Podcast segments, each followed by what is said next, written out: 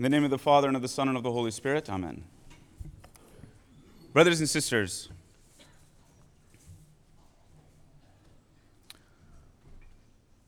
our Lord today says to his disciples, this is now in the, in the Last Supper. So, this is the context of it. They're at the Last Supper at table with Jesus, and Jesus says to them, A little while, and you will see me no more. Again, a little while, and you will see me. And eventually, he says, While I'm gone, you will be sorrowful, and the world will rejoice until I see you again. And when you see me again, your hearts will, re- will rejoice, and your joy, no one will take your joy away from you. So, what does he mean by this? And this is exactly what is on the mind of the disciples. I think there's a double meaning here. Because this is at the Last Supper, Jesus is about to be uh, arrested, and then he will endure his passion and then die on the cross, in which case the disciples will no longer see Jesus until he rises from the dead on the third day, and they will see him again and they will rejoice. But the double meaning, that's the first level of the meaning. The second level, I think, is when Jesus says, Because I go to the Father. And we know that this is a reference to Jesus' ascension. Jesus, 40 days after the resurrection, ascends to God the Father. He ascends into heaven, and now we don't see him the way we would have had he been walking with us day in and day out as he did with his disciples until he comes again at the second coming when Jesus at the end of time when Jesus comes back again and he grabs every member of his church to himself for all of eternity then our hearts will rejoice and no one will be able to take our joy away from us. So there's a double meaning going on here. It's striking though what Jesus says in the gospel. You will weep and lament and the world will rejoice you will be sorrowful, but your sorrow will turn into joy.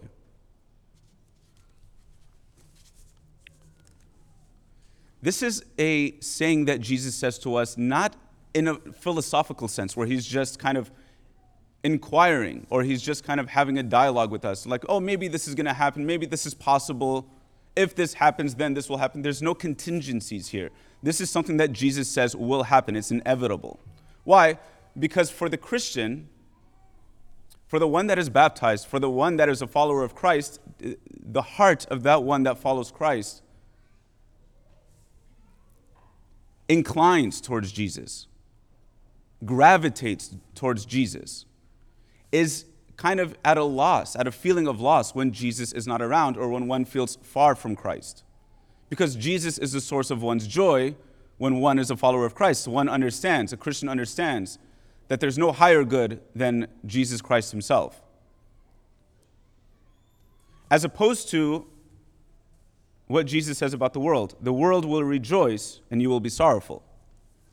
What is the joy of the world versus the joy of the Christian? You know, we live in a very political climate. I mean, and it's very heated, and it's been this way for many years now. And I'm sure you're all aware of uh, how it is. For example, when uh, Donald Trump was elected president, many people were online just kind of like losing their minds in a sense. They were screaming, they were yelling, they were uh, kind of ruined their life. They went into all kinds of anxiety and depression, and all these things happened. And it's that's what happened when he was elected. And then when Joe Biden was elected, the same thing happened essentially the, from the other side. And it's just whatever side of the aisle you're on, it doesn't really matter. The, the point is,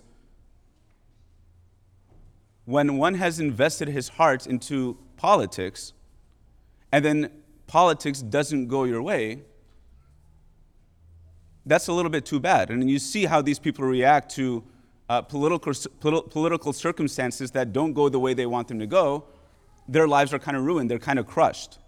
And this is sad to look at. Because so much of oneself is invested in something that's so fleeting.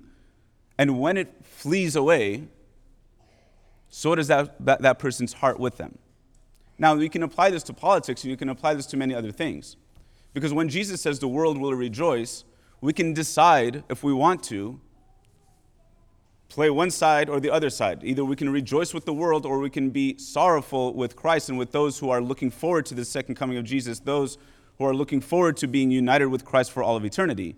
Either we can rejoice with the world or we can make the sacrifices and allow ourselves to feel the pain and do the service that, that is required of waiting for Christ to come and fulfill our hearts such that no one can take our, our joy away from us. But if we decide that we're going to rejoice with the world, guaranteed it's going to be a fleeting joy. And when a Republican is happy that Donald Trump is elected president and their heart is full of joy and so on, it's going to last you for four years.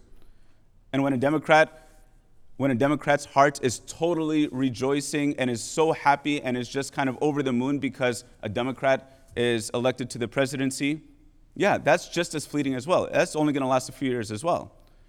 And when somebody that has put his heart into treasures, into the luxuries of this world, and he feels very comfortable, and he buys a beautiful house and he gets a beautiful car, and many people praise him for it, that's fleeting as well. So we can decide that we're going to rejoice with the world, but we have to understand that joy is very fleeting. It goes away very quickly.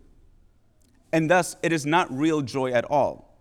It is not joy that is proper to the human heart, because the human heart desires a joy that, that lasts for all of eternity. We are made for that.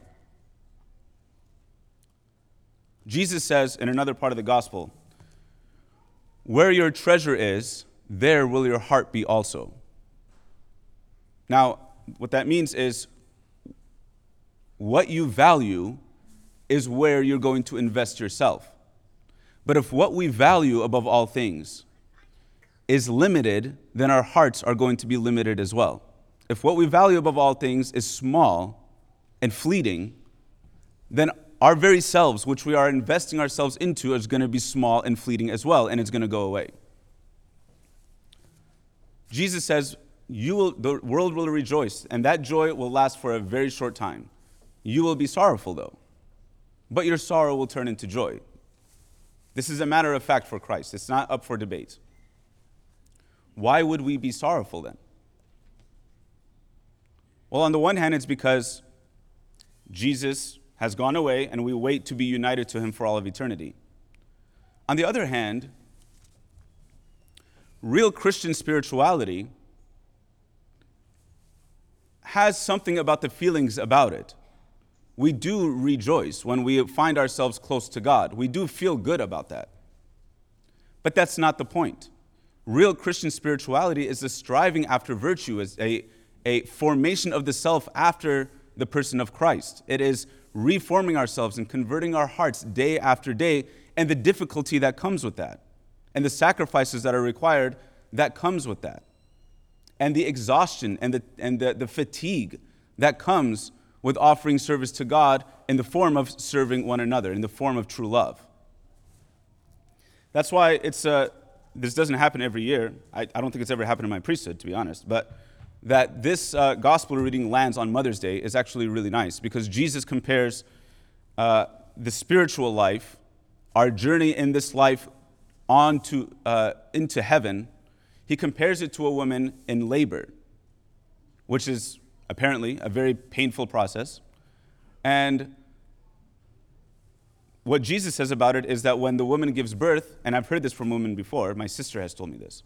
When the woman gives birth, she forgets, immediately forgets all the pain that she went through leading up to the birth of the child because of the joy. The joy is so great that it has overshadowed completely all the pain that came before it and so much so that it's just forgotten about.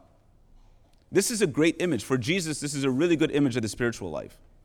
And it's something that we can hold on to, remember, and hope for when we go through our trials and when we go through our suffering. That if we endure, if we persevere in the spiritual life, the joy will be given to us such that everything else that came before it, all the suffering that came before it, will seem as but a shadow. That's why Jesus compares these two together. But something like motherhood, any form of service, and especially in this case, motherhood, is not something that ends with giving birth. It's something that is perpetuated into the life of the child because the mother continues to invest herself into the life of the child. Where your treasure is, there will your heart be also. And a mother's, a mother's heart, a mother's treasure is her children. And that's where her heart resides as well. And you know what? It pays back. Because in offering service to God, in fulfilling our vocation that God has set out for us by serving one another in such an extreme way, God rewards us with great joy. And one of the great images that I uh, have seen before that I really like where these two aspects, good Christian spirituality in the form of motherhood, true motherhood, where these two are brought together is in this painting by a Russian painter of uh, the Virgin Mary and the child Jesus. It's not one of these very heavenly images. No, it's pretty dark, actually. And Jesus is a baby, and he's just doing what babies do. He's playing with a string around his fingers and around his toes and things like that, and he's just kind of laughing. And then you see the mother, uh, his mother, Mary, over on the side. She's just kind of laying down against the wall, absolutely exhausted. She, her clothes are messed up. Her hair is messed up. She is absolutely exhausted. And she just looks like she needs to take a nap and she cannot. But she has exhausted herself in service to her baby, Jesus. This is the symbol of motherhood. This is also the symbol of Christian spirituality, real Christian spirituality. Getting exhausted, going through the difficulty of, day in, of daily life, offering it up to God and enduring it because we're for, hoping for something greater, waiting for something greater, waiting for that day where Jesus will tell us that He's uniting Himself to us and He's giving us a joy that no one will be able to take from us. So, brothers and sisters, let us get exhausted for God. Let us get tired in service to one another in love. Let us endure. Let us persevere. Let us keep going in love, in service to one another, and offering it up to God. This is our salvation. And the difficulty is the reward because the difficulty is what gives it value. The difficulty is what gives it its meaning and its substance. So, to all the mothers today on Mother's Day that have been exhausted for their children, that have gotten tired for your kids, I'm sorry. And Happy Mother's Day. God bless you all. The way uh, the, the sacrifice and the service that Christ offered on the, on the cross has renewed and has redeemed the world. So your sacrifice and your exhaustion on uh, serving other people keeps the world moving. God bless you all.